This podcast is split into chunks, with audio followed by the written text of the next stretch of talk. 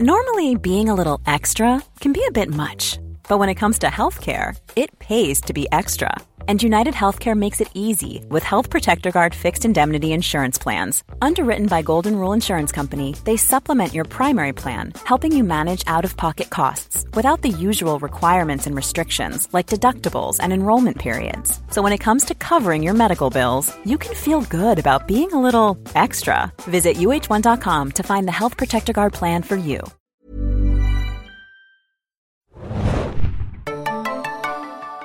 Hallo und herzlich willkommen, liebe Leute, zu einer neuen Ausgabe des Serien Junkies Podcast. Heute mit einem Fantasy-Thema, denn wir sprechen über die Amazon-Serie Carnival Row.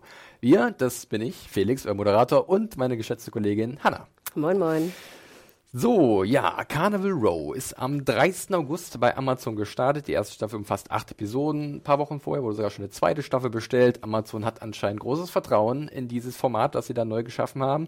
Und wir wollen mal so ein bisschen über diese erste Staffel sprechen, was uns daran gefallen hat, was uns vielleicht nicht so gut gefallen hat und wie es weitergehen könnte in der bereits bestellten zweiten Staffel. Äh, wir beide, glaube ich, Hanna, sind so komplett nach wie vor unsicher, was Carnival Row angeht, oder?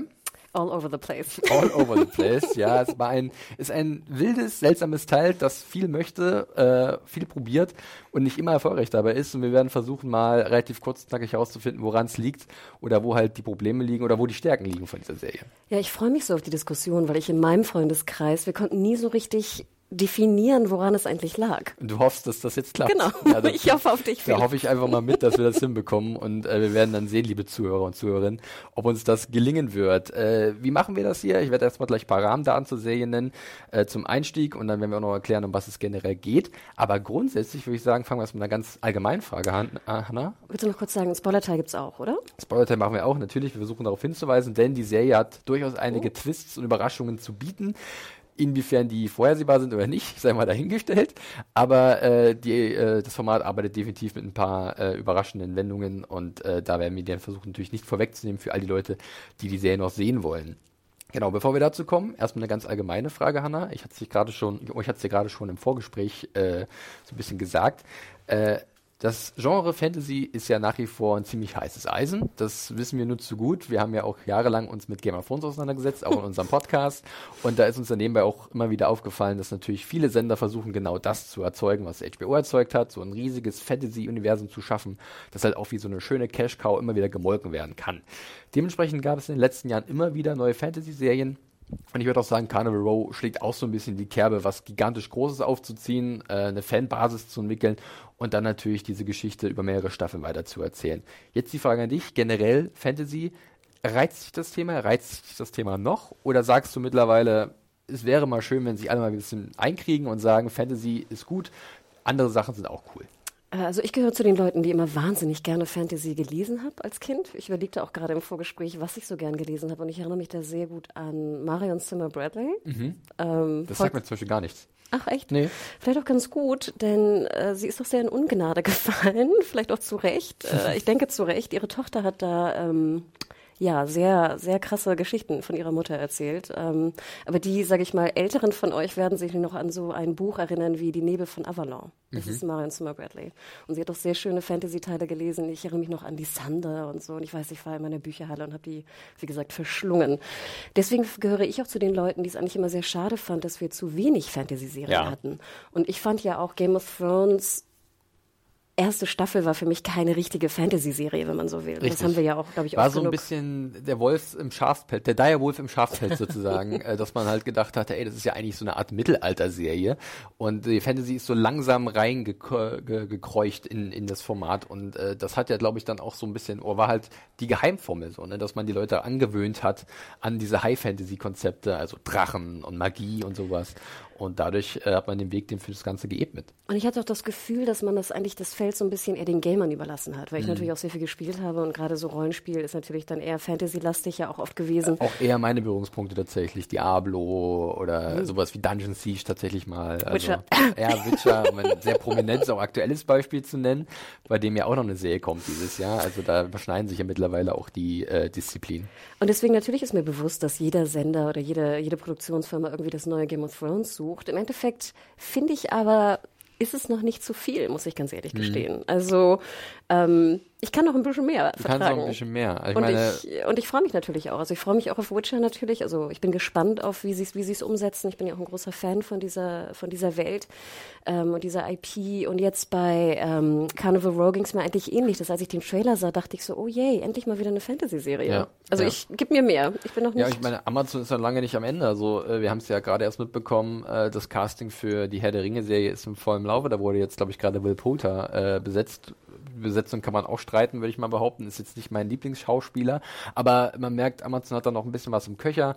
Netflix hat gerade äh, Dark Crystal rausgebracht. Äh, zu dem ich noch keine wirkliche Meinung habe, weil ich komme nicht so richtig ran an das Thema, aber man hört ja interessanterweise nur Gutes. Ähm, mal gucken, ob vielleicht irgendwann mal die Barriere bei mir da fällt äh, und ich mich überwinden kann. Äh, aber klar, das Angebot ist da, gerade für Fantasy-Fans, glaube ich, so hoch wie nie zuvor und auch sehr hochwertig und äh, ja, Und ich ähm, finde, man darf auch nicht vergessen, produziert. sorry, wenn ich noch einmal eingrätsche, dass auch die Fantasy-Fans, finde ich, immer so ein bisschen belächelt wurden und auch schlecht behandelt wurden. in so eine Nische gepackt, ne? So. Die komischen Weirdos, die Genau, und auch gerade, sage ich mal, in der Literatur wurde ja immer Fantasy belächelt als irgendwie Schundliteratur und ich weiß nicht was. Und ich glaube, auch George R. R. Martin hat ja auch bewiesen, dass er einfach ein, ein guter Schreiber ist.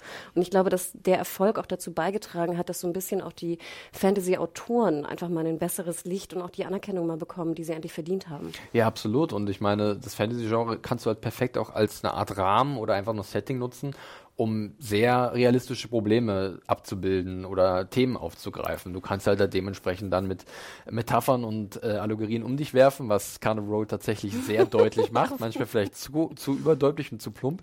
Aber grundsätzlich äh, hast du ja dann kreativ gesehen absolut die Freiheit zu sagen, okay, ich erschaffe eine Welt, die keine Grenzen kennt und der auf Fabelwesen existieren. Aber die Probleme, die sich denen stellen, sind absolut zu verorten in unserer Realität. Und das ist ja so ein bisschen diese Geschichte, die man, man hat ja auch immer äh, Science Fiction sehr belächelt, obwohl man halt nicht, äh, obwohl man eigentlich das Gleiche hatte, wie du gerade sagtest. Ja. Ne? Dass man natürlich Probleme der, der Jetztzeit einfach sehr schön reflekt, reflektieren kann. Ähm, und ich finde das, deswegen finde ich das wichtig und auch interessant, dass sie es bei Carnival Row versucht haben, sagen Ja. wir es mal so. Die Ans der Anspruch war da, die Ambition ist definitiv erkennbar. Äh, kommen wir langsam mal zu Carnival Row. Äh, kommt von äh, René Echevarria und äh, den du eventuell noch kennst als Autor und Produzent So von witzig. Star Trek. Ich habe nämlich Deep die ganze Nine. Zeit, ich sah jedes Mal den Namen und dachte, wieso kommt mir der Name gerade geschrieben markanter Name, ja. so bekannt vor? Ich habe ihn immer René Echevarria genannt. Ich weiß nicht, ob es, also im Kopf Ich wurde der leider von mir. die, die, äh, die korrekte Aussprache nicht nochmal Und ich habe gegoogelt. jetzt in der Vorbereitung des Podcasts musste ich einmal zu IMDb gehen, weil es mich, ich kam nicht drauf. Ich Mhm. wusste nicht, wieso kenne ich diesen Namen im Vorspann so, gerade in diesem Vorspann. Ich hätte eigentlich drauf kommen können, weil ich selbst den Hintergrund vor mir sehe, dass es immer sehr hell war. Und ja, es ist noch ein, ein alter Trekkie und natürlich sehr bekannt aus sogar TNG-Zeiten noch. Dann Deep Space Nine ähm, und auch die, wieder den älteren Leuten bei euch, Dark Angel. Ja. Castle sehr- auch, wie ich äh, recherchiert habe. Und das zeigt ja schon mal, dass der 4400. 4400 auch richtig und dass er schon jemand ist, der dem definitiv im Geschäft verortet ist und äh, schon länger mit dabei ist. Äh, an seiner Seite ist Travis Beecham ähm, mit dabei als weiterer Autor, der sowas wie Pacific Rim zum Beispiel gemacht hat und ist eher ein unerfahrener Drehbuchautor als Echevarria ist. Wir sprechen wir ihn so so schnell wie möglich, damit uns keiner überführen kann. Äh, was er, äh, und äh, diese Kombination hat halt dann sich diese äh, Idee hier ausgekocht, die vorher zum Beginn so ein bisschen als Film geplant war. Da war auch noch Guillermo, Guillermo del Toro involviert. Und ich glaube, man sieht auch nach wie vor so gewisse Einflüsse von del Toro, der ja äh, ein großer Fan ist von ähm, Steampunk oder von diesem Stil von Steampunk-Materialien oder, oder Filmen oder Serien. Und äh, das hier so mit einfließt, ähm, was mich persönlich auch gleich von Anfang an gereizt hat an der Serie, muss ich ehrlich sagen, weil ich mag die Machart von Del Toro sehr und seinen Filmen und äh, ich fand grundsätzlich die Idee, so eine Welt aufzubauen, die so ein bisschen Fantasy mit Steampunk kombiniert, so viktorianische äh, Stilart, äh, eigentlich sehr reizvoll. Man kommt doch nicht drüber hinweg, sich zu fragen, wie es ausgesehen hätte, hätte Del Toro es umgesetzt, finde ich. Ja. Ich weiß nicht, wie es dir ging. Ich glaube noch ein bisschen skurriler. Ich glaube ein bisschen grotesker. Ähm, da war das hier vielleicht dann noch ein bisschen runtergeschraubt, was die Intensität von so welchen übernatürlichen Steampunk-Elementen vielleicht angeht, aber äh, ja, ich habe auch ab und zu, werde ich davon erwischt. Das erwischt, äh, erwischt mich auch immer wieder, wenn ich daran denke, dass Del Toro mal den Hobbit machen sollte und äh, was wirklich, glaube ich, relativ einzigartig geworden wäre. Der hatte, da gab es mal so ein bisschen Bilder dazu, oder welches, äh, so, so diese Vorschaubilder, wie nennt man das? Ähm, So Mood. Äh, ja, Bilder, ne? oder wie, wie halt irgendwelche Skizzen angefertigt wurden und das sah halt sehr mechanisch aus. Und ich finde das immer ganz cool, wie das dann eingebaut wird. Es ist witzig, dass du es erwähnst. Ich habe neulich, witz- warum auch immer, eine, bei YouTube so eine sehr schöne, was heißt schöne, so eine Hintergrunddoku über diese Del, Del Toro und ähm, Hobbit-Problematik äh, gesehen. Gibt es also sehr viel Material, Ja. Stunden über Stunden, was da schiefgegangen ist, gerade in der Pre-Production, also späteren Pre-Production dann zu den äh, drei Filmen. Und es ist wirklich sehr traurig. Schade, aber gut, wir Er hat, sprechen glaube ich, zwei oder drei Jahre darin Ja, investiert. ja, ne? ja. Also, und wenn er irgendwo dabei ist, sind ja eigentlich sehr intensiv. Hier war das Problem dann irgendwann, dass er selbst sehr einen äh, dicken, fetten äh, Terminkalender hat. Mhm. Kam wahrscheinlich auch sowas wie bei Shape of Water rum. Ne? Hat ihm ja auch einen Oscar gebracht, von daher hat es sich eventuell gelohnt.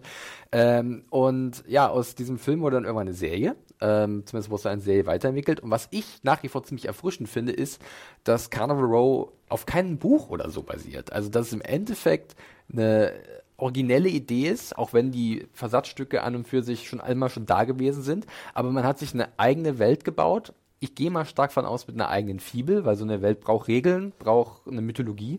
Und äh, da habe ich erstmal grundsätzlich einen Respekt vor, weil das bedeutet Arbeit und äh, ich meine zu erkennen zu können, dass die da reingeflossen ist in die Kreation dieser Welt. Und es ist so witzig, dass du es sagst, denn mir ging es auf einmal so, als Carnival Row dann rauskommen sollte oder der erste Trailer kam oder die ersten Berichte vom, vom Set in Prag, dachte ich so, okay, Hannah, da kommt was Neues, das gefällt dir, holen wir mal das Buch und fangen an zu lesen. ne, so über Weihnachten oder so. Und ich so, warum finde ich denn kein Buch dazu? Und dann so, what? Okay, ja. Okay, es basiert halt nicht auf Ungewohnt, einem oder? Buch, genau.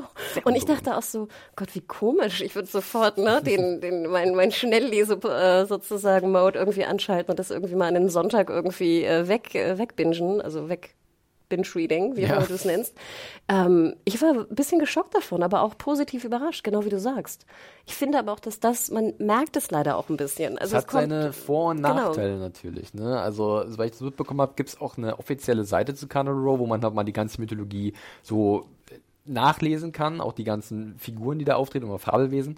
Äh, aber äh, ja, es ist immer wieder so ein Drahtseilakt. Wir wissen das ja zum Beispiel von Game of Thrones, wenn irgendwann das Material vielleicht nicht mehr da ist, was adaptiert werden kann, dann äh, fällt die Verantwortung halt den Drehbuchautoren zu. Und wenn die halt nicht in der Lage sind, das dementsprechend weiter gut umzusetzen, dann merkt man da gewisse Unzulänglichkeiten, weil man kann sich, wenn man eine Buchvorlage hat, immer noch so ein bisschen darauf stützen. Ne? Man kann das abzapfen. Und wenn man nichts hat und nur auf sich alleine äh, gestellt ist, dann kann das Vorteile mit sich bringen, aber eben auch irgendwann vielleicht durchstrecken. Ja, und du merkst einfach auch, wie tief dann Fantasy-Autoren einfach die Mythologie auch aufbauen und wie viel. Material da drin ist, wie viel, ich meine, wir haben es ja auch gesehen in Game of Thrones oder auch in vielen anderen Fantasy-Serien, auch wie aufwendig teilweise dann auch Sprache nachgebaut wird. Gut, die war jetzt teilweise nicht in den Büchern drin, Ja. aber der Ne, der ist einfach mehr Stoff, du hast es gerade gesagt. Und hier fand ich, merkte man, dass manchmal, es war sehr schön, mal was sozusagen eine neue IP dann auch zu sehen, ohne literarische Vorlage. Manchmal dachte ich aber auch, es ist ein bisschen dünn. Ich würde so gern mehr wissen. Absolut. Ich glaube, das ist das große Gefühl, was am Ende bleibt. Darüber werden wir noch sprechen. Dieses, diese, man möchte mehr erfahren, einfach mehr wissen, auch zwischendurch. Aber äh, bevor wir weiter so kryptisch drum reden, nochmal ganz kurz zusammengefasst, um was es eigentlich geht in Carnival Row, nach unserem kleinen Vorgeplänkel. Im Endeffekt, die Geschichte spielt in der Großstadt The Burg. Äh, wir haben gerade noch mal ein bisschen diskutiert, wie man es denn eigentlich richtig ausspricht. Wir hoffen, es ist so. Äh, man kann sich so vorstellen, wirklich eine riesen Metropole. Ich glaube sogar die Hauptstadt der Republik von The Burg, die, die so heißt. Hieß sie The Bird? Die Republik, Republik? von Ja? The Oh, Burg, ja. okay. The Burg. The Burg, The Burg, The Purge. Bruges, wie wir sie liebevoll gesagt haben. Äh, und da folgen wir im Endeffekt einem polizeilichen Ermittler, der heißt Rycroft Fallostrate, ein fantastischer Name. Wir kürzen ihn besser ab mit Philo. gespielt, wird, Philo. gespielt wird der von Orlando Bloom. Wir kennen ihn aus Herr der Ringe zum Beispiel, wo er den Legolas gespielt hat, in einer der prominentesten Rollen. Ähm, Der sich relativ gut gehalten hat, finde ich. Definitiv, definitiv. Ähm, und er ist auf der Suche nach einem Mörder. Es gibt mehrere Tod Todesfälle in der Stadt, die relativ brutal sind. Ähm, auch sehr grafisch tatsächlich dargestellt. Ich war ganz froh, dass es so dunkel war. Ja, äh, da haben wir wieder Licht und Schatten im wahrsten Sinne. Äh, und äh, während er auf der, nach, dieser, nach diesem Mörder sucht oder versucht, diesem Rätsel nachzugehen, äh, trifft er gleichzeitig auf eine alte Flamme. Und zwar äh, die Faye. Witzig, dass du sagst, alte Flamme, auf die Liebe seines Lebens. Ja. äh, die Faye oder Fee, je nachdem, wie wir es jetzt aussprechen wollen, äh, Vignette Stonemouse gespielt von Cara Delevingne, die einige vielleicht kennen aus Filmen wie Suicide Squad, wo es nicht sehr gut war. Es gab diese eine äh, äh, diese Liebeskomödie oder diese, diese Coming-of-Age-Liebessache, Paper Town oder sowas, glaube ich, war sie da mit dabei. Ja. Und dann hat sie noch in diesen äh, Luc Besson-Film mit Valerian. ja. Wo sie gar nicht äh, so schlecht war. Wo sie auch, da war Dan DeHaan wesentlich schlechter, Mhm, ihr Szenenpartner. Sie war da ziemlich gut. Und ich habe nach wie vor gutes, also ich, ich möchte nach wie vor Cara Delevingne auch nicht abstimmen als schlechte Das ist Delavine oder Schauspielerin. Delavine? Delevine, Delevine. Ich finde Delevine hat irgendwas Melodisches, deswegen sage ich immer Delevine. Delevine. Okay. Aber wir können gerne Delevine Wir sagen. werden alles falsch aussprechen hier Genau, übrigens. richtig. Das, ist, das, das, das Risiko ist gegeben bei dieser Serie, definitiv. Auf jeden Fall spielt sie halt diese Faye und äh, sie dachte eigentlich immer, dass ihre große Liebe Philo äh, gestorben ist äh, vor einigen Jahren. Jetzt trifft sie auf ihn wieder, dadurch gibt es natürlich so einen Konflikt zwischen den beiden, der so nebenbei abgehandelt wird. Ansonsten geht es eigentlich grundsätzlich um die Suche nach diesem Mörder oder nach dem Täter von diesen äh, Mordfällen. Und nebenbei tun sich noch so ein paar Nebenkriegsschauplätze auf, äh, zum Beispiel äh, die Beziehung zwischen einer elitären Nobelfrau und einem Puck. Das ist so ein menschenähnliches Wesen mit Hörnern am Kopf und Hufen halt.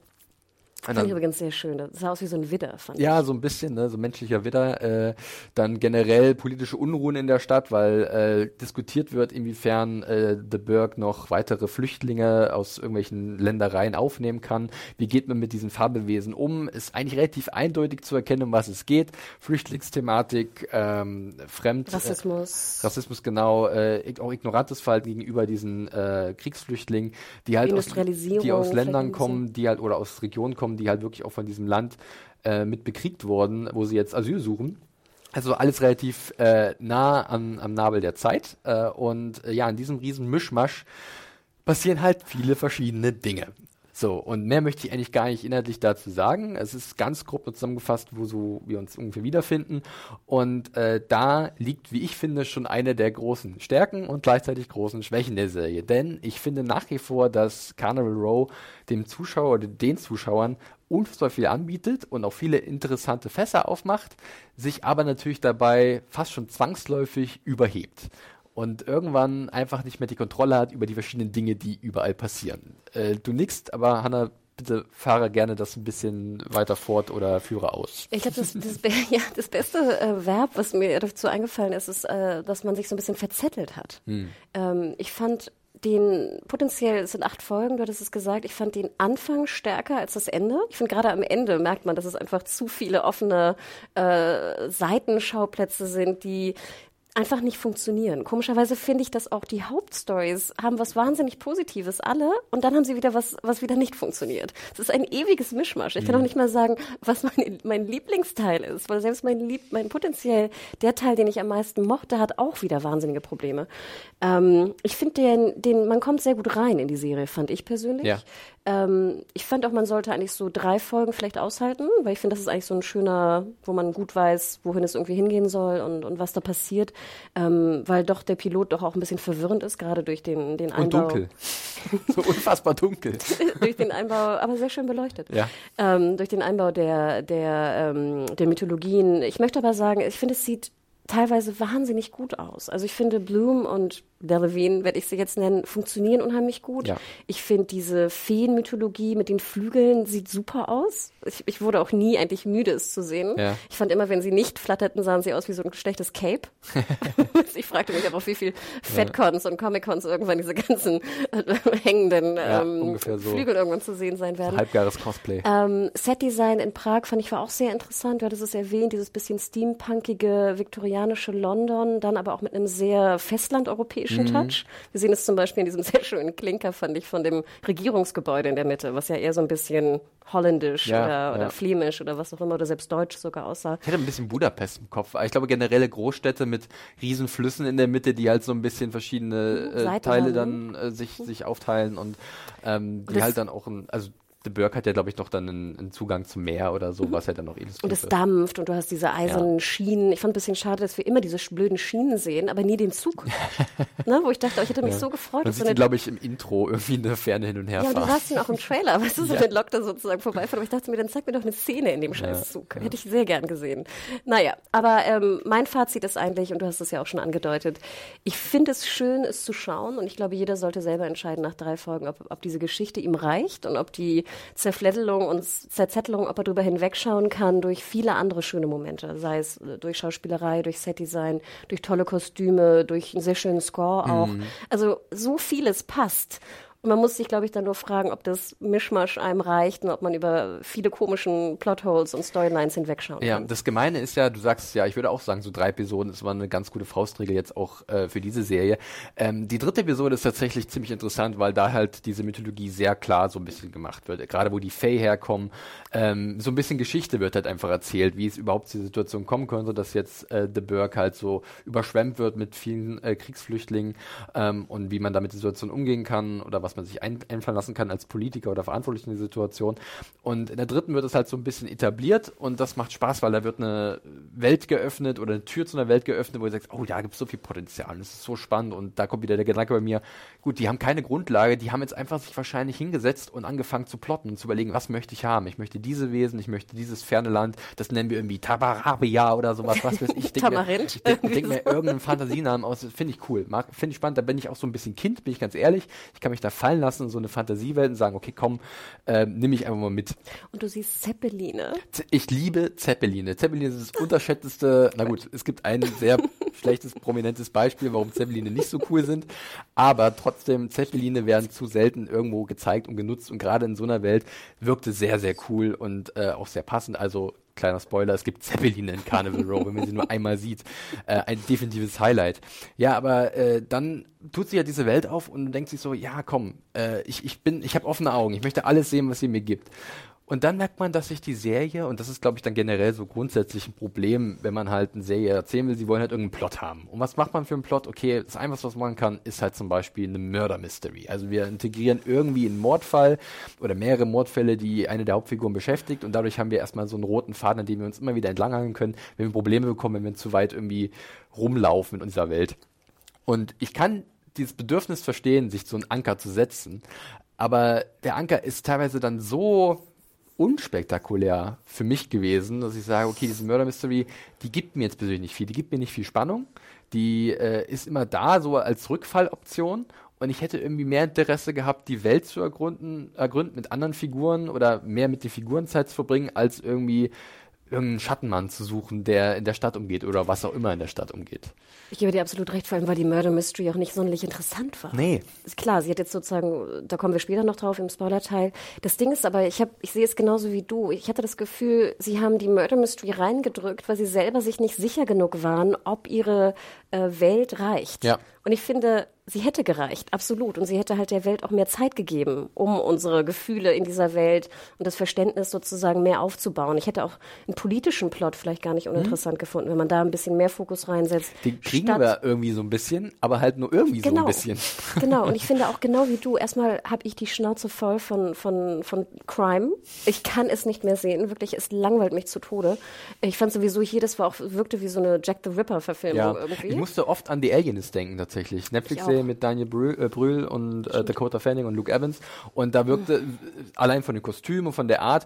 Und dann kommen immer diese kernigen Einzeiler von diesen. Das, mh, das Ja, ist so Du langweilig. siehst ihn dann immer in den Raum gehen, wo irgendwie eine Leiche mit wahnsinnig viel Gedärmen irgendwie Mhm. rumhängt. Und ich dachte mir auch so, Gott, diese zehn Minuten, wo er auch da erstmal reinläuft in diesen Raum, who cares? Wen interessiert das heutzutage noch? Wer findet das spannend? Mhm.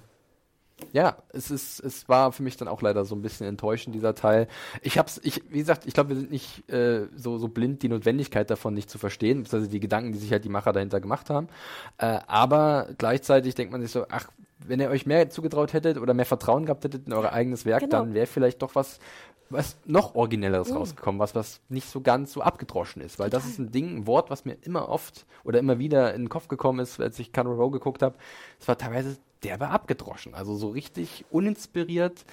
Eine coole Welt, aus der leider zu wenig gemacht wird. Ja, vor allem, es fällt halt so doppelt auf, weil du hast so interessante Sachen und daneben dann diesen abgedroschenen Plot, der vielleicht in einem normalen, in Anführungsstrichen nicht Fantasy-Raum vielleicht noch einigermaßen funktioniert, weil Leute irgendwie gerne Crime gucken, was auch immer. Aber hier fällt es halt so extrem auf, weil Ja. es teilweise so kreativ und interessant ist und dann wieder so abgedroschen. Sprich, doppelt abgedroschen. Ja, das ist leider, äh, leider somit die, die größte, das größte Problem, was Carnival für mich persönlich hat. Und du hast es vorhin schon erwähnt, ansonsten findet man halt eigentlich so viele Handlungsstränge, wo man sich, wo man sagen kann, okay, den gucke ich mir ein bisschen genauer an und der gibt mir was. Also ich musste auch zugeben, dass mir äh, die Beziehung zwischen Philo und Vignette durchaus zugesagt hat und ich fand es auch gut, dass sie sich da ein bisschen investiert haben. Aber äh, da wird auch von einem klassischen äh, ja, stereotypischen Element ins andere gewartet so ein bisschen. Also man, man kann das auch alles irgendwie mal vorhersehen und gleichzeitig merkt man, ach, die, die geben schon alles und die wollen irgendwie in dieser Welt gemeinsam funktionieren und ich möchte das gerne gut finden, aber irgendwas fehlt immer. Immer diese, dieses gewisse Etwas, wo ich sage, das fühlt sich jetzt doch irgendwie spannend an oder neu und anders. Ich hatte das ähnlich wie du. Ich fand, der Aufbau war sehr schön. Also ich habe geglaubt und äh, ich fand auch die Chemie der beiden klappte sehr gut und ich habe, wie gesagt, emotional akzeptiert, dass die sich besonders mögen und dass sie sich lieben und dass es die Liebe ihres Lebens ist. Kommen sollen wir schon so weit schon spoilern oder nicht? Wir, könnten jetzt, wir machen jetzt schon mal eine kleine Spoilerwarnung, oder? weil äh, dann machen wir erstmal den Handlungsstrang. Mhm. Äh, Spoilerwarnung zu Vignette und äh, Philo. Okay. Und dann ähm, treffen, also dann flieht sie ja, ihr gelingt es ja auch dann äh, sozusagen äh, zu fliehen nach The Burg und äh, sie trifft ihn dann ja wieder, obwohl sie glaubt, er sei tot äh, und er ihr ja auch, sag ich mal, oder deutlich machen wollte, dass er tot sei. Um ähm, sie zu schützen, was auch so ein bisschen, ja, mh, hm, tausendmal gesehen. So, genau, es ist auch also genau nichts Neues. Aber dann habe ich das Gefühl, er ist so, ja, schön, dass du wieder da bist. Und nu? Also er fängt seine Affäre, die er weiterhin hat mit seiner äh, ähm, Vermieterin, was ja auch okay war, fand ich. Ähm, aber ich denke immer so, dann versucht er die dann zu festigen. Er geht mit ihr essen, ne? er, er erzählt sozusagen sein Geheimnis ihr, wo ich dachte, die Liebe deines Lebens ist gerade in der Stadt versuch doch vielleicht irgendwie noch ein bisschen an dieser Beziehung irgendwie zu arbeiten oder sowas. Aber es wirkt so, als ob er es, er wirkt sehr blank, also sehr blank dann auf einmal in der Reaktion, dass sie auf einmal da ist. Ja. Und dann dachte ich immer, warum, warum macht ihr das so? Warum schreibt ihr das so? Lass sie doch einmal auch drüber reden, was passiert ist, ausgehender. Lass sie doch mal ja. diskutieren, was jetzt passiert. Aber das, sie ist in der Stadt und für ihn ist es einfach so, ja, pff, ich gehe jetzt mal essen heute Abend. Das ist so ein bisschen auch What? das Problem, was sich dann am Ende auch zeigt, finde ich. Denn da ist auf einmal wieder ein starker Bund zwischen den beiden zu erkennen, äh, weil dann irgendwie wahrscheinlich gemeinsame Traumata oder Dinge, die sie erlebt haben, sie wieder zusammenbringen. Aber ich hätte es halt wesentlich befriedigender gefunden, wenn halt in den Mittelteil der, der Staffel halt eher etabliert werden würde, warum sie wieder zueinander finden, warum sie doch eine Beziehung haben, die nicht so einfach wegzukanzeln ist. Weil am Ende habe ich wieder den Eindruck, dass halt gerade Vignette sagt, sie ist doch noch unsterblich in ihn verliebt. Ja, was kommt so? Und, und es kommt wirklich so aus dem Nichts und da fehlt halt so ein bisschen äh, das Fleisch. Also es fehlt irgendwie dieser Aufbau dahin und es ist alles eher äh, am Plot gehangen, als dass die Charaktere sich wirklich damit auseinandergesetzt haben, was sie aneinander haben. Meine Theorie ist, und ich fand, das war sehr, sehr auffällig und deswegen bin ich auch nicht sonderlich, nicht sonderlich happy mit den letzten drei Folgen, also sechs, sieben und acht, weil der Fokus ist dann zu 100 Prozent auf Philo. Okay. Ja verstehe ich vielleicht ein Können Stück wir gleich nochmal erläutern, warum das so ist. Ne? Genau. Äh, aber fahr, fahr Und was macht ähm, äh, äh, Vignette oder Winnie, glaube ich, wird sie ja manchmal mhm. auch genannt. Ähm, sie sitzt halt im Gefängnis. Gut, das ist ein großer Teil. Ich fand sowieso dieses Ganze mit ihrer Bibliothek. Ich dachte ja auch, heißt das dann, dass er eigentlich sozusagen den Ort der Bibliothek verraten hat? Müsste er ja eigentlich ich weiß nicht, ob sie das noch aufmachen, ob da noch ein Verrat irgendwo schlummert oder ob die die einfach die Bibliothek gefunden haben. Nee, aber das Ding ist, wäre ich sie, wäre das doch eine Frage, die ich ihm stellen würde. Durchaus. Und das wäre doch durchaus auch ein Konflikt, den man hätte nutzen können, damit sie vielleicht auch mal wieder reden oder Wobei, sich treffen. glaube ich, da das Grundvertrauen im Fall ist, dass das nicht macht, gerade mit der einen Sache, die noch enthüllt wird. Aber gut, da können wir Aber das war sozusagen so ein Punkt, sie dreht dann ja so ein bisschen durch, sitzt im Gefängnis und eigentlich ist das sozusagen alles, was sie zu tun hat ja. am Ende. Sie sitzt im Gefängnis, sie warnt ihn, sie beschützt ihn und dann liebt sie ihn wieder auf einmal. So dieses typische, er ist ist unser Held, er löst den Mord. Äh, das, die Lady verliebt sich in ihn. Sie und hat noch die so diese, diese Pseudorolle später inne, dass sie ihn noch rettet tatsächlich, aber das ist halt auch so, es fühlt sich halt null verdient an. So. Es ist halt so ein richtiges, okay, was machen wir jetzt, damit wir uns so irgendwie, damit es nicht so schlecht aussieht und wir wirklich sie noch ein bisschen nutzen am Ende, aber wir packen sie noch hin, dass sie ihm hilft. So, ja. aber du, genau, du machst alles, was sie tut, macht sie nur noch für ihn. Und ihre Entwicklung und ihr sozusagen Leben jetzt in der, äh, in the Burg äh, ist komplett obsolet, obwohl das ja eigentlich wirklich spannend war. Absolut. Die ganze Feengang. Ich dachte ja auch so, uh, uh jetzt nimmt sie einen, einen schwierigen, gefährlichen Job an. Ja. Dann chattet sie mit den Leuten auf der Straße und ist irgendwie die Lottoverkäuferin. Ja. Wo ich dachte, what the fuck? Meine, was habe ich äh, auf Twitter gelesen, war glaube ich Michael McKean hat's, hat's rausgehauen, der Schauspieler hier aus äh, Better Call Saul, ähm, der den Chuck gespielt hat, der gesagt, warum heißt es eigentlich nicht Pixie Blinders? Also von Peaky Blinders, weil ich fand es eine super coole Idee, weil äh, Vignette tritt ja dann so einer Bande bei. Total. Und das ist ja nochmal eine ganz eigene Welt innerhalb der Welt, die sich rein theoretisch da öffnet. Und du kannst da so also Subkulturen aufmachen. Du siehst ja verschiedene, du siehst diese, diese Packs, mm. diese religiösen Fanatiker, die sich dann so, aber das ist wieder so ein Ding, was reingekippt wird in den Topf und hoffen, dass es irgendwie schmeckt. Aber es wird nicht ausformuliert. Und da denkt man, da jetzt so viele verschiedene Straßen im wahrsten Sinne, die man in The Burg äh, äh, There's never been a faster or easier way to start your weight loss journey than with PlushCare. PlushCare accepts most insurance plans and gives you online access to board-certified physicians who can prescribe FDA-approved weight loss medications like Wigovi and Zepbound for those who qualify. Take charge of your health and speak with a board-certified physician about a weight loss plan that's right for you. Get started today at plushcare.com slash weight loss. That's plushcare.com slash weight loss. plushcare.com slash weight loss. Könnte. Und alles wird halbgar gemacht oder halt kurz angerissen und dann vergessen. Nee, und sie haben leider, glaube ich, nicht geschnallt, dass eigentlich ihr Charakter, wie sie jetzt sozusagen als Außenstehender in diese Welt kommt, sehr viel interessanter ist als sein doofes, sag ich mal, Vergangenheitsbewältigung äh, und seine Murder-Mystery. Jetzt kommen wir aber mal zu dem Grund, warum vielleicht dann Philo äh, der, der, der, der große Fixpunkt ist. Äh, da haben sie sich vielleicht so ein bisschen verrannt darin. Ähm, und zwar, äh, jetzt spoilern wir wieder ein bisschen im Charakter. Ich glaube, ähm, jetzt spoilern wir komplett, Jetzt spoilern oder? wir jetzt komplett. Wir sitzen Also- im Bereich, wo wirklich alles passiert. Aber ich glaube, kurzes Fazit noch. Würdest du die Serie empfehlen? Oder hast du sie deinen Freunden empfehlen? Achso, so empfohlen? Sorry. Ähm, ich bin, ich, ich habe nach wie vor schlägt was in meinem Herz für diese Serie. Also ich bin, ich bin, finde nach wie vor die Ideen cool, die sie haben. Äh, Ich mag auch den Cast irgendwie ganz gerne. Also ich, ich finde, da ist so viel drin, was mich anspricht. Äh, aber es gibt auch so viel, was man verbessern kann. Und ich sag lieber, lieber viele Dinge sehen, die man verbessern kann, die vielleicht auch verbessert werden, das Potenzial dann nutzen für die Zukunft, ähm, als wenn es gleich so eine richtige Dead on Arrival ist. Also sprich, es ist jetzt schon Mist. Äh, und deswegen würde ich es nach wie vor Leuten empfehlen, glaube ich, die äh, auf eine relativ unkomplizierte Fantasy-Geschichte Lust haben. Weil sie ist eigentlich erstmal sehr unkompliziert, finde ich. Also sie ist, sie hat Potenzial für was Großes, Komplexes, aber grundsätzlich kann man erstmal diese erste Staffel sehr einfach runterbrechen in dem, was sie ist, auch wenn sie einen manchmal irgendwie überwältigt mit den ganzen Inhalten. Aber grundsätzlich ist es nicht schwer, da irgendwie reinzukommen. Ist so mein Eindruck, deswegen würde ich erstmal sagen, ja, gibt's dem eine, Chance- gibt dem eine Chance. Ging mir komischerweise genauso. Ich finde auch, ganz ehrlich, auch super, dass es acht Folgen sind. Ja. Stell mir vor, das wurde jetzt, diese Storyline wäre auf 13 irgendwie Ja, um Gottes Willen. ohne ich weiß nicht, wo die ja. da fünf Folgen her, wo, äh, hernehmen würden, in, dem, in der Art, wie sie bisher die Geschichte gestaltet haben. Und deswegen würde ich auch wirklich sehr, sage ich mal, klassisch, BWLerisch äh, argumentieren im Sinne von, äh, die acht Stunden, finde ich, sind okay, dass man sie dafür nutzt. Und ich finde, drei sollte man auf jeden Fall investieren. Und wenn einem diese Storyline oder wenn einem die, die sehr klischeehaften äh, Wendungen too much sind, dann kann man gerne aufhören. Ich finde, man sollte aber fast reinschauen, weil ich es auch interessant fand. Und ich finde auch die Diskussion danach interessant, weil man so schön auch selber realisiert, wie Plotting funktioniert. Ja. Ich finde es fast wie so eine Lektion im Drehbuch schreiben. äh, nicht guten Drehbuch schreiben, sondern eher, wie man halt wirklich teilweise äh, den einfachsten Weg geht, des geringsten Widerstandes sozusagen, ne? Und dann einfach hofft, dass das irgendwie erstmal funktioniert. Vielleicht wollten sie auch erstmal raus äh, in diese Welt und dann, vielleicht haben sie schon bessere Idee für die zweite, wissen wir nicht, können wir nur spekulieren.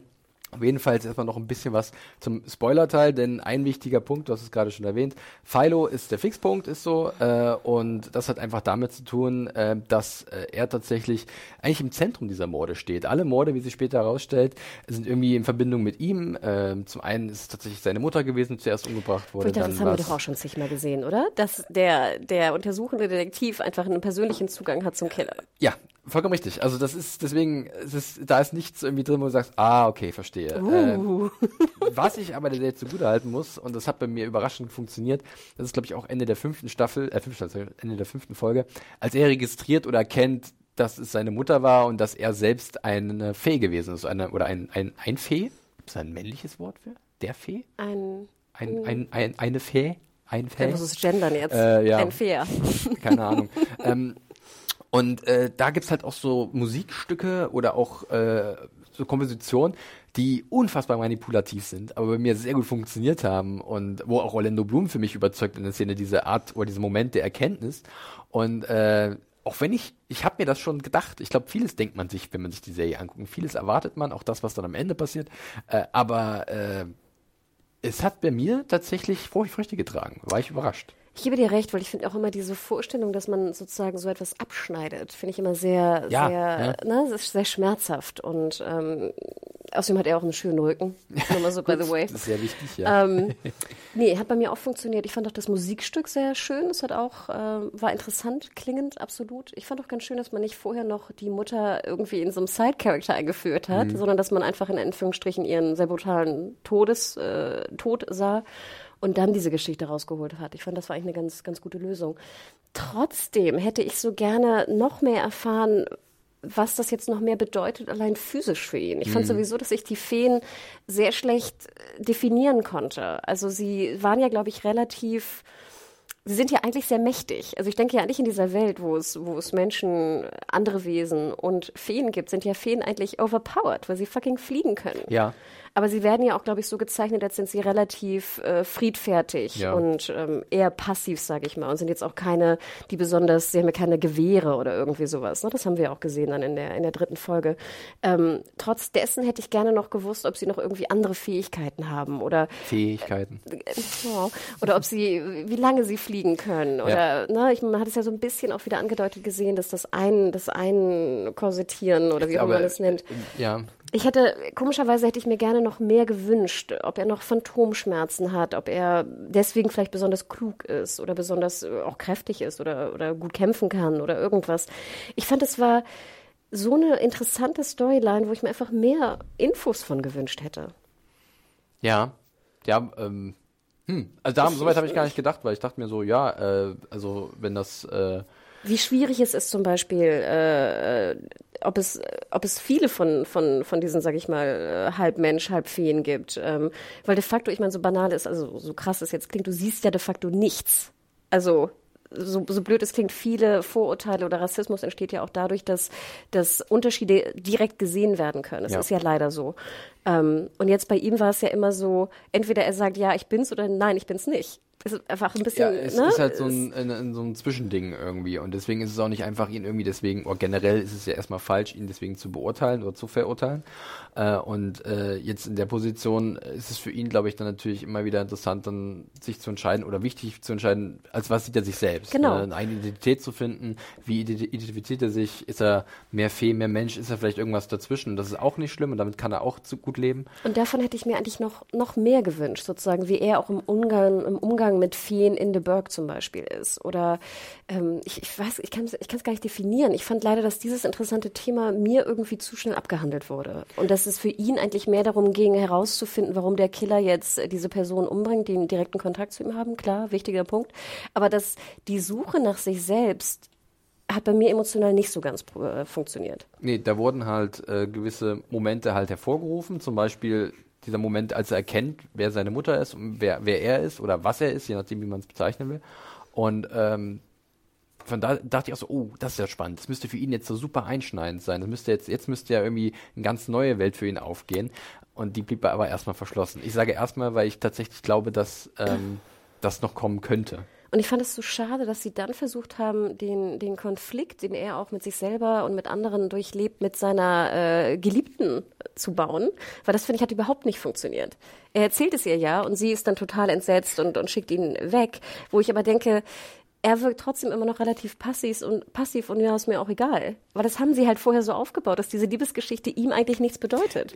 Ich fand sowieso, also dafür, dass sie dann anscheinend da eine große emotionale Reaktion haben wollten bei dieser Beziehung, dafür war die Null. halt zu sehr unterfüttert. Also da gab es überhaupt nicht die Grundlage dafür, dass sich das im Endeffekt dann anfühlt, als wäre es wertig. So, und die Emotion, der emotionale Payoff war dementsprechend halt auch gleich Zero, als es ihr dann erzählt und weggedrückt wird. Ich habe mich generell gefragt, warum er ihr es jetzt Ja, erzählt, es macht weil ja alles hat er dann die Hoffnung, Sinn. wirklich mit ihr jetzt eine richtige Beziehung einzugehen und dafür, das ist halt dann ein bisschen eigenartig, ja. Ähm, nee, das stimmt schon. Äh, aber äh, dennoch, es bleibt ja dabei, dass Philo sozusagen dann dadurch halt das große Ding in der Mitte ist und dass sich alles dreht.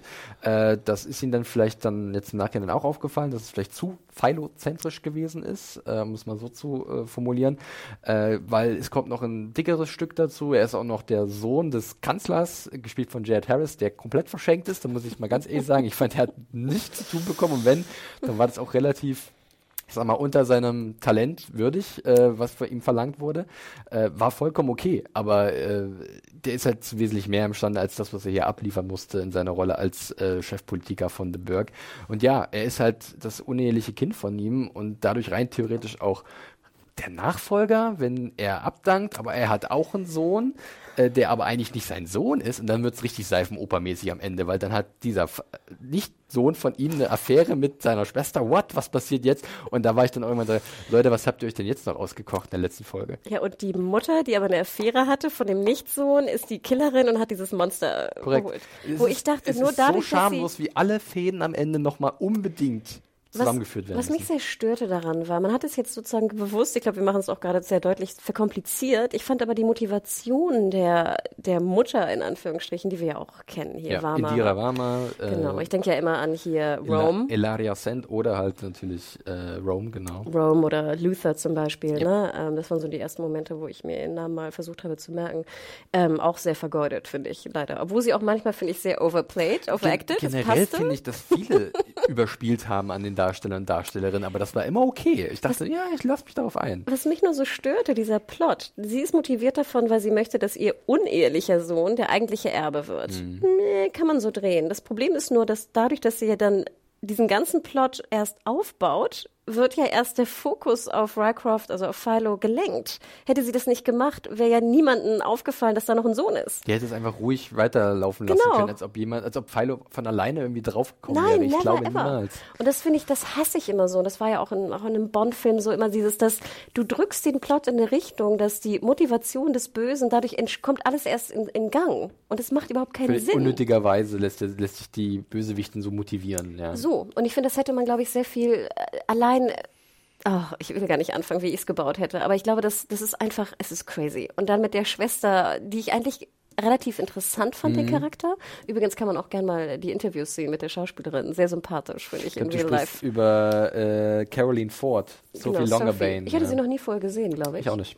Ähm, äh, fand ich sehr, sehr interessant. Ich fand sowieso auch, wie gesagt, diese ganzen politischen Geschichten hätte ich gerne mehr erfahren. Wie, wie funktioniert das genau? Wie geht es mit dem, mit der Das war sehr, Erbschaft von? sehr oberflächlich tatsächlich, ja. Ich mochte die Kostüme auch sehr gern. Ich fand die sahen sehr so Henry the, was ist das? Henry the Eighth mäßig Ja. aus, ne? Dieses äh, gelb, gelb-schwarz mag ich sowieso sehr gern.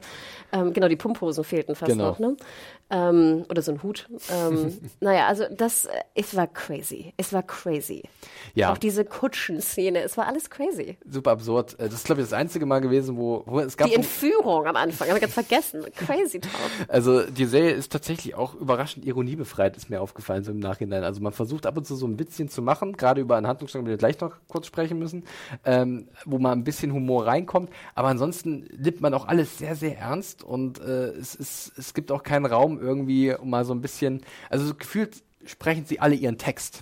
Also weißt du, was ich meine? Dass halt jeder hat seinen Dialog bekommen und spricht den auch so, wie er dasteht. Aber da ist irgendwie wenig, wenig Raum zum Atmen, dass sie mal ein bisschen, dass es darüber hinausgeht, dass es ein gelernter Text ist, dass es sich mehr wie eine richtige Unterhaltung anhört. Dieses Problem, was wir bei deutschen Serien sehr oft So- haben, so dass ein sie so im, im. Raum stehen und so ein So Theater. ein klein wenig. Also es gibt so ein paar positive Erscheinungen. Zum Beispiel mag ich den Simon, Simon McBurney sehr gerne. Das ist ein Mm, australischer. Schauspieler. Er spielt hier so einen ähm, Orgelkasten Orgelkasten-Menschen eigentlich irgendwie. Der hat so ein paar so Kobolde. Was mit den Kobolden super passiert, gibt witzige kleine mehr. Kobolde, fand ich hervorragend. und mit denen auch. führt er so äh, Stücke auf und äh, hat auch eine Verbindung zu der Mutter von Philo. So ein bisschen, er kannte sie zumindest. Und ähm, super cooler Schauspieler und eine mit schöne kleine Rolle, wo man merkt, ach, der, der ist drin, der, der ist auch dieses Theater, äh, Theatereske ist bei Mhm. ihm drin, aber das wirkt sich wirkt irgendwie eher erhaben als aufgesetzt. Und bei anderen dachte ich mir immer so, naja, äh, ihr seid ein bisschen im Korsett eurer Rolle, lebt die mal ein bisschen mehr aus und dann fühlt sich das vielleicht auch natürlicher an. Es ging mir jetzt nicht so, ich habe das bei deutschen Serien Mhm. sehr extrem, übrigens, Bauhaus, ähm, ging mir nicht so. Vielleicht auch am ehesten, wo ich es nachvollziehen kann, ist vielleicht die Liebesgeschichte zwischen, äh, da müssen wir noch drauf kommen. Ja, da können wir jetzt gerne drüber sprechen, weil wir sind ja noch im Spoilerbereich und da kann man auch nur äh, spoilen, glaube ich. Es geht um Imogen Spurnrose und äh, dem Agreus Astraion. Die Namen an sich sind eigentlich schon Podcast wert. Ich habe das Gefühl, die haben sich eine runtergeholt auf ihren Namen. Weißt Denk- du, weil auch jedes Mal, wenn. Rycroft äh, Philo, wie heißt Und der? Philo Strange gesagt wird. Oder? Imogen, wenn ich den Namen schon, es gibt tatsächlich Menschen, die Imogen heißen. Äh, also, Imogen Heap? Im- Imogen Potts oder Poots? Putz, Putz, Putz. äh, aus äh, Die Libelle, ja, das Little Drummer Girl und Midsummer zum Beispiel. Ja, äh, und, das und da hatte ich das Gefühl, dass die natürlich jetzt auch so, sage ich mal, theateresk spielen, weil das natürlich auch diese, diese Enge und Beklemmung der, der obersten ja, der, absolut. ne, Upper Class darstellen von sollte. Burg, richtig. Und ich fand, da hat es irgendwie, hat es funktioniert bei mir. Da war es aber, genau, da fand ich es aber auch okay, fand ich's okay, wobei manchmal gab es auch so Szenen, wo ich dachte, ah, das ist, das ist alles wie an der Schnur gezogen. Es passiert nichts, was ich nicht schon kommen sehe. Das ist so ein bisschen das Ja. Problem. Also man war sich von Anfang an klar, dass natürlich dieser Charakter von Imogen geläutert wird. Aber dann wirst du durch solch eine wilde Sexszene Ja. überrascht. Der habe ich tatsächlich, das habe ich Hannah im Vorfeld auch schon gesagt. Also ich hatte damit gerechnet, dass es relativ gritty wird, wie man ja so schön sagt, weil äh, das hatte man im Vorfeld ja schon so mitbekommen. Aber dass es doch so klar und deutlich Sexszenen hat und auch zwischen verschiedenen äh, Lebensformen, was jetzt ja gar nicht weiter wild ist, weil die sind ja eher alle anthropomorph mm. angehaucht. Ähm, aber da dachte ich, okay, also geht halt full on, ja, also full Monty.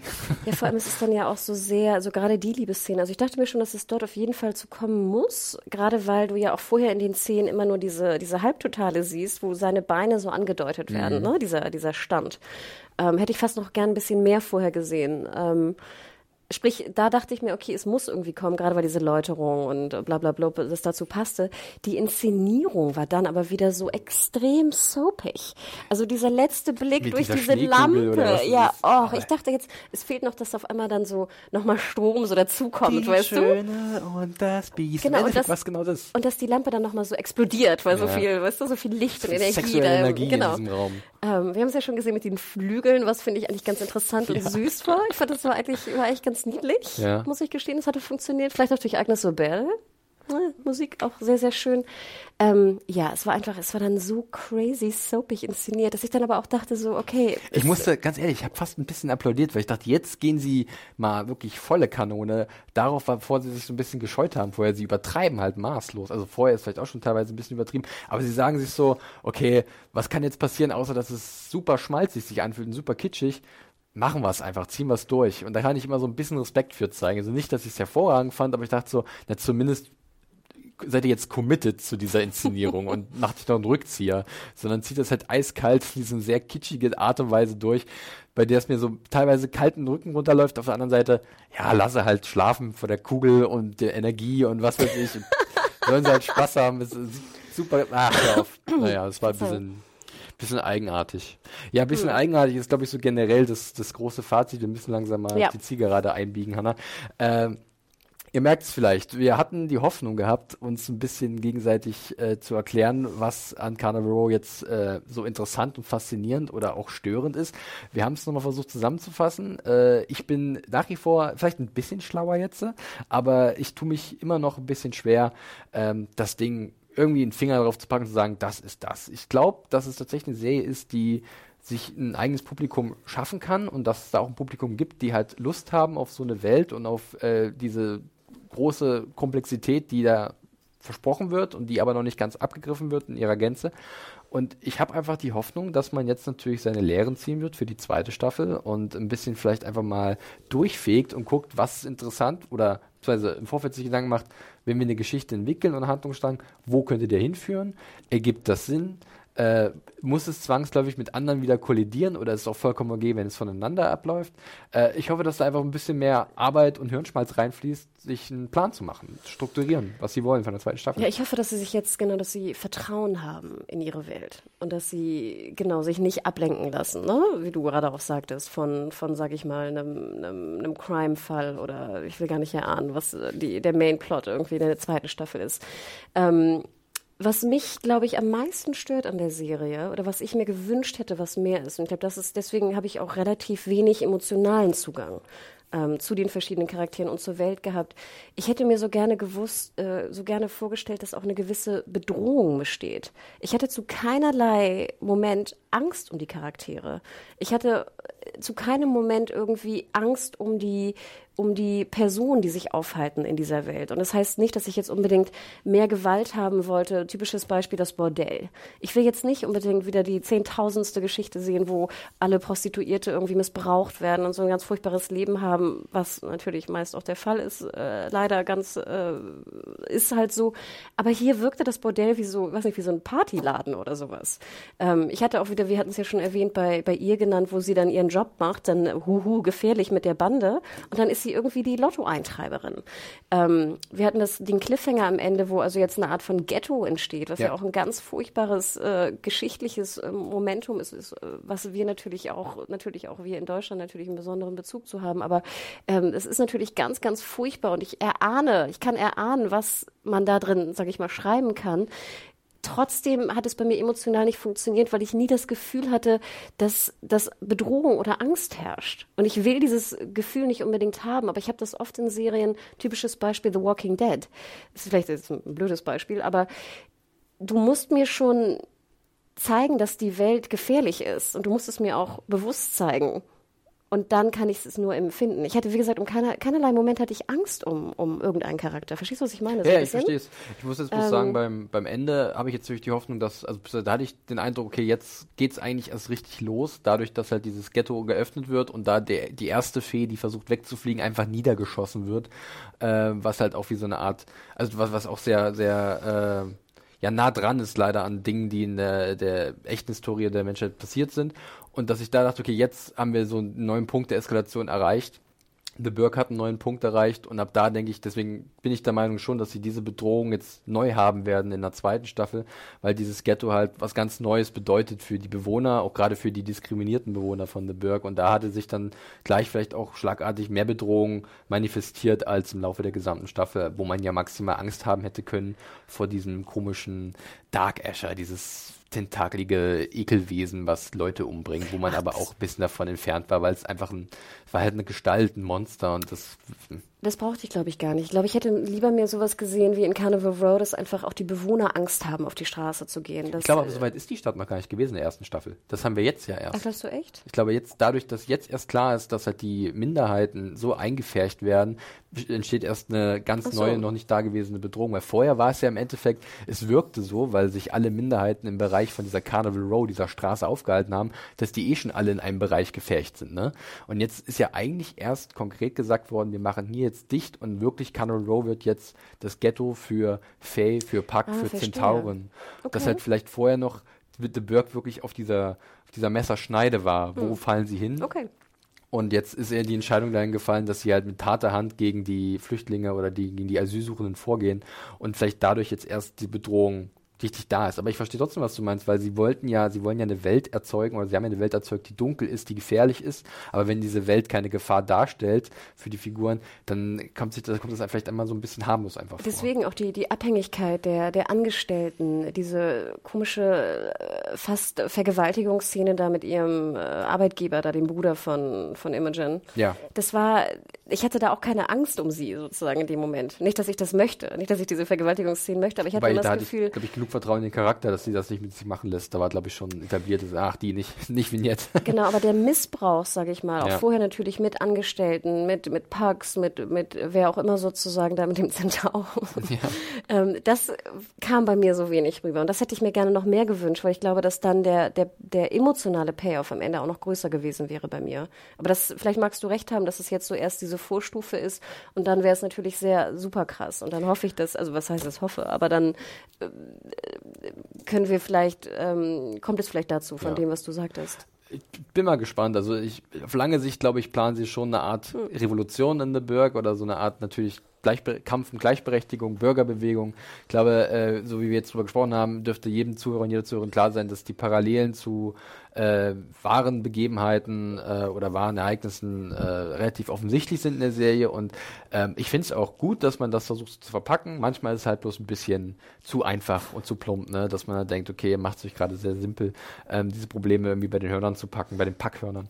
Äh, und, Hast du äh, gesehen, dass manche haben so große, manche ja, haben kleine ne? und eng auch, und auch spannend. Ich finde, das ist ja gut, das hm. ist keine Einheitsmaße. Du hast ja, ja auch unterhalb dieser, dieser äh, Mythologie oder dieser mythischen Wesen halt immer noch Untergruppen anscheinend oder Leute, die sich verschieden verhalten. Und das ist ja eigentlich auch spannend. Und wir gucken mal, ob man mhm. da vielleicht noch was raus, mal, äh, rausholt in, den, äh, in der nächsten Staffel.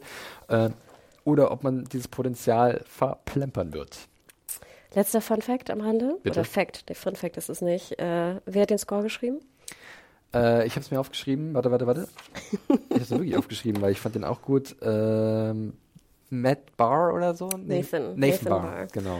Und das ist natürlich ein großer, also hat ja viel auch äh, sozusagen unterlegt, aber vor allem damals, als das, glaube ich, uns sehr bekannt geworden ist, war bei True Blood. Hm. Und wenn ihr es auch nochmal nachlesen wollt, ich habe auch mal ein Interview geführt mit Nathan Barr. Ach, ist schon fast zehn Jahre her. verlinken im Newsartikel zum Podcast. Ich habe nur die englische Version gesehen, weil das noch unser altes Frontend war, ja. weil das so lange her ist. Aber ja. ähm, nee, also ich finde, das ist, da sind, da sind schöne, schöne Cellos auch mit drin. Also Ja, wie gesagt, der Soundtrack hat bei mir außerordentlich gut funktioniert. Äh, hatte manchmal sowas von Celtic Woman, wenn ich ganz ehrlich bin. Weißt du, was ich meine? Diese äh, Frauenchöre, so ein bisschen irisch, äh, Ah, okay. englisch angehaucht, schottisch vielleicht sogar, weil das immer so melodisch war und dann war so eine Klampfe zwischendrin zu hören und eine Harfe oder so. Äh, aber das ist gar nicht abwertend gemeint. Ich fand es dann eher passend, weil es halt natürlich auch zum Beispiel sehr gut zu den Faye gepasst hat. Stimmt. Nee, fand ich auch. Ich glaube, einen Punkt müssen wir noch besprechen, eine Minute lang, sorry, Ja. weil das viel auch in den Kommentaren besprochen wurde. Das CGI. Fandest Ja. du es gut oder schlecht? Äh, ausbaufähig, muss ich ganz ehrlich sagen. Also es gab ja zum Beispiel so ein paar Monster, die so dargestellt wurden, so Werwölfe in der Richtung, die fand ich relativ minderwertig von der Qualität. Äh, Wo ich dann auch wieder lasse, dann dachte, dann lass sie doch weg. ja, lass sie Who weg cares? oder, oder ja, mach was anderes. Mach, mach die nicht so nackt, die hatten kaum Fell. Mach die Ja. halt so buschig und dann kannst du mehr Ecken Ja, und Kanten im Dunkeln. verstecken. Und Lass die doch im Dunkeln rumlaufen. meine Güte, ja. äh, ich fand äh, zum Beispiel den Effekt von diesem Obermonster, dem Dark Asher, eigentlich ganz gut. Das wirkte teilweise sogar ein bisschen nach ähm, Mechanics, aber ich glaube nicht. also vielleicht war da mal einer im Kostüm oder so für die Füße, keine Ahnung. Äh, das war okay. Aber ansonsten manche Kamerafahrten, als man halt The Burg gesehen hat, wirkten auch ein wenig schwammig und ich glaube, das lag auch einfach daran, dass ich gerne, ich hätte gerne noch mehr Farben gesehen in dieser Serie. Also es ist teilweise sehr grau für mich gewesen, ab und zu auch ein bisschen zu dunkel, äh, weil wenn es eine Fantasy-Welt ist, es muss nicht quietschbunt sein, um Gottes Willen, aber äh, hätte meiner Meinung nach auch so ein bisschen was rausholen können, ähm, rein visuell aus, aus, aus diesem großen Pot an Menschen oder an, an Wesen und, und äh, Settings. Ja. Was mich störte, war genau das, was du auch gerade andeutetest. Ich fand, da waren viele CGI-Momente drin, die man einfach hätte weglassen können. Und das denke ich ja sowieso. Wenn es nicht gut aus, dann lass die Szene Ja. weg, wenn sie keine Bedeutung hat. Typisches Beispiel, wo Vignette diesen, diesen Banden-Jude umbringen sollte, der jetzt mit der Polizei spricht. Sowieso eine sehr strange Szene. Ja, ne? Flugszenen sind immer, immer doof. Ist Und einfach ich, so. Und ich fand die Flugszenen, wo sie alleine waren, ging, aber dann dieser Kampf Ja. war crazy. Und dann landen sie ja noch irgendwo in der Walachei und er rettet sie dann in Ja, dem ja. Moment. Also es war generell, die ganze Szene war unwichtig, irrelevant, hätte man sehr viel besser lösen können. Und dann hast du noch so schlampiges CGI drin. Fand ich ein bisschen schade. Ja, war definitiv ein bisschen schade.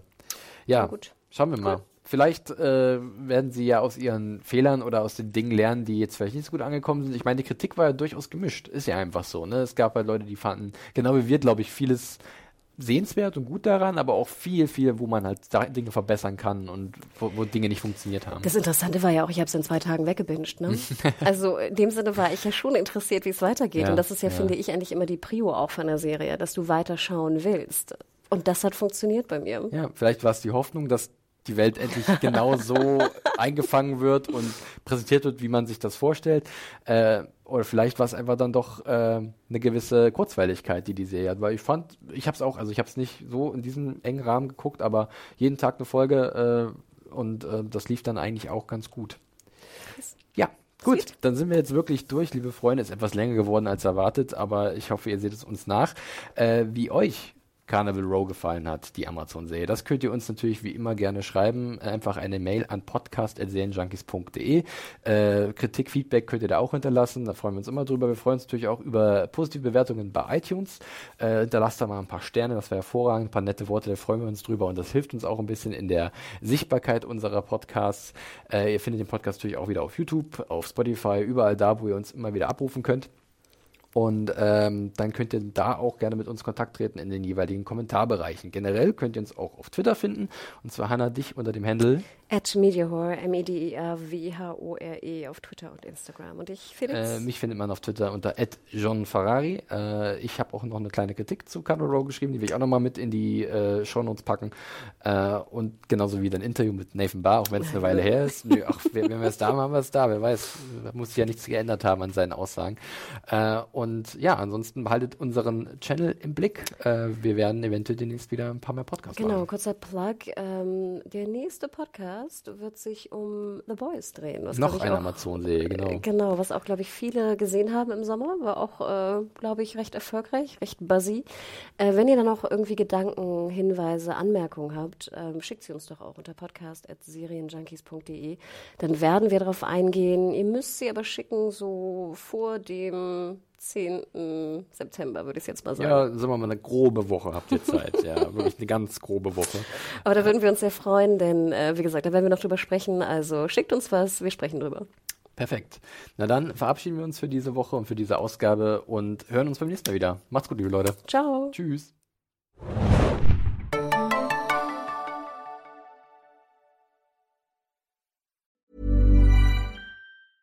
Mom deserves the best, and there's no better place to shop for Mother's Day than Whole Foods Market. They're your destination for unbeatable savings, from premium gifts to show-stopping flowers and irresistible desserts. Start by saving 33% with Prime on all body care and candles. Then get a 15-stem bunch of tulips for just $9.99 each with Prime. Round out Mom's menu with festive rosé, irresistible berry chantilly cake, and more special treats. Come celebrate Mother's Day at Whole Foods Market.